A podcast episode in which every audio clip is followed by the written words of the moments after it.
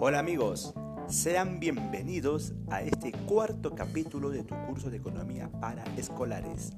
Como siempre, te saluda tu profesor Luis Nina Yaguar. Y en este capítulo vamos a abordar como tema los agentes económicos. Pero antes, recordaremos qué es una economía. Entendemos como una economía a un sistema que distribuye los recursos escasos entre sus posibles usos. Este sistema tiene mecanismos para decidir qué, cómo y para quién se produce.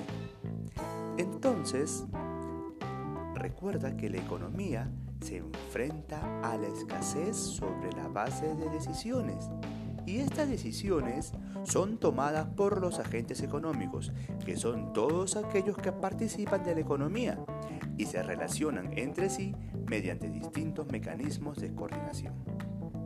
Dicho esto, nos preguntamos, ¿qué son los agentes económicos?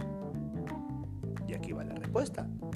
Pues simplemente llamamos agentes económicos a aquellos actores que intervienen y toman decisiones en una economía. Y estos agentes económicos los podemos clasificar en tres grupos. Las unidades consumidoras, las unidades productoras y los gobiernos. Entonces, ¿a qué nos referimos con unidades consumidoras? Básicamente, nos estamos refiriendo a los grupos humanos que demandan o necesitan bienes y servicios para satisfacer sus necesidades y que toman decisiones de acuerdo a sus preferencias. Por ejemplo, tú como escolar eres una unidad consumidora para la persona que vende dulces en el kiosco de tu colegio. Tu colegio también es una unidad consumidora, pues requiere un conjunto de recursos para realizar sus labores. Tradicionalmente, se señala, se señala que las principales unidades consumidoras son la familia. Dicho esto, ahora, ¿qué son las unidades productoras?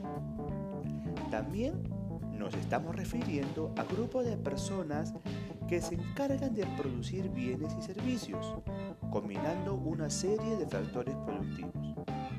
Las unidades productoras están representadas por las empresas, las comercializadoras, las distribuidoras o las personas que participan en la elaboración de bienes y servicios, que son los que demandan las unidades consumidoras. Ahora, es necesario considerar que estos dos agentes económicos existen en una dualidad que se desenvuelven tanto como unidades consumidoras como productoras.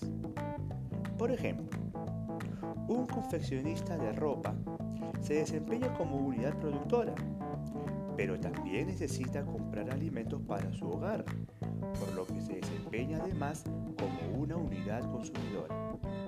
Esta noción de dualidad en los agentes económicos es importante porque ayuda a entender una perspectiva amplia acerca de los fenómenos económicos.